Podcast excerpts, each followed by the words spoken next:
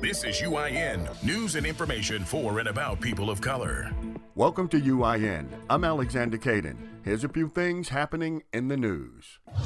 The cops charged in the George Floyd case are scheduled to go on trial in March of 2021. Numerous media sources have reported that the court proceedings will supposedly be televised. However, the black Minnesota Attorney General Keith Ellison is asking a judge to stop the trials from being broadcast. Ellison's office believes that televising the trial might make witnesses scared to testify in court. If a judge insists on broadcasting the trial, Ellison recommended only airing the trial's opening and closing arguments. In a move praised by epidemiologists, the Centers for Disease Control and Prevention has shortened the recommended quarantine time for those exposed to COVID 19 who are not showing symptoms, suggesting seven days for those with a negative test and 10 days for those without one. The organization also encourages Americans to get a test in the final two days of quarantine.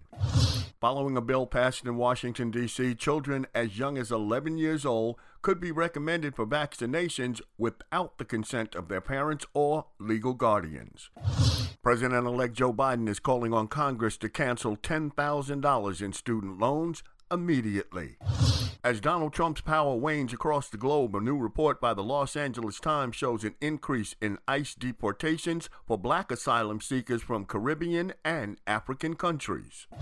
The COVID 19 vaccine may take a hit. A group of researchers in a leading medical journal warned that some of the COVID 19 vaccines currently in development could increase the risk of HIV infections. You've been listening to UIN. For news and information for and about people of color, visit our website at uinews.net.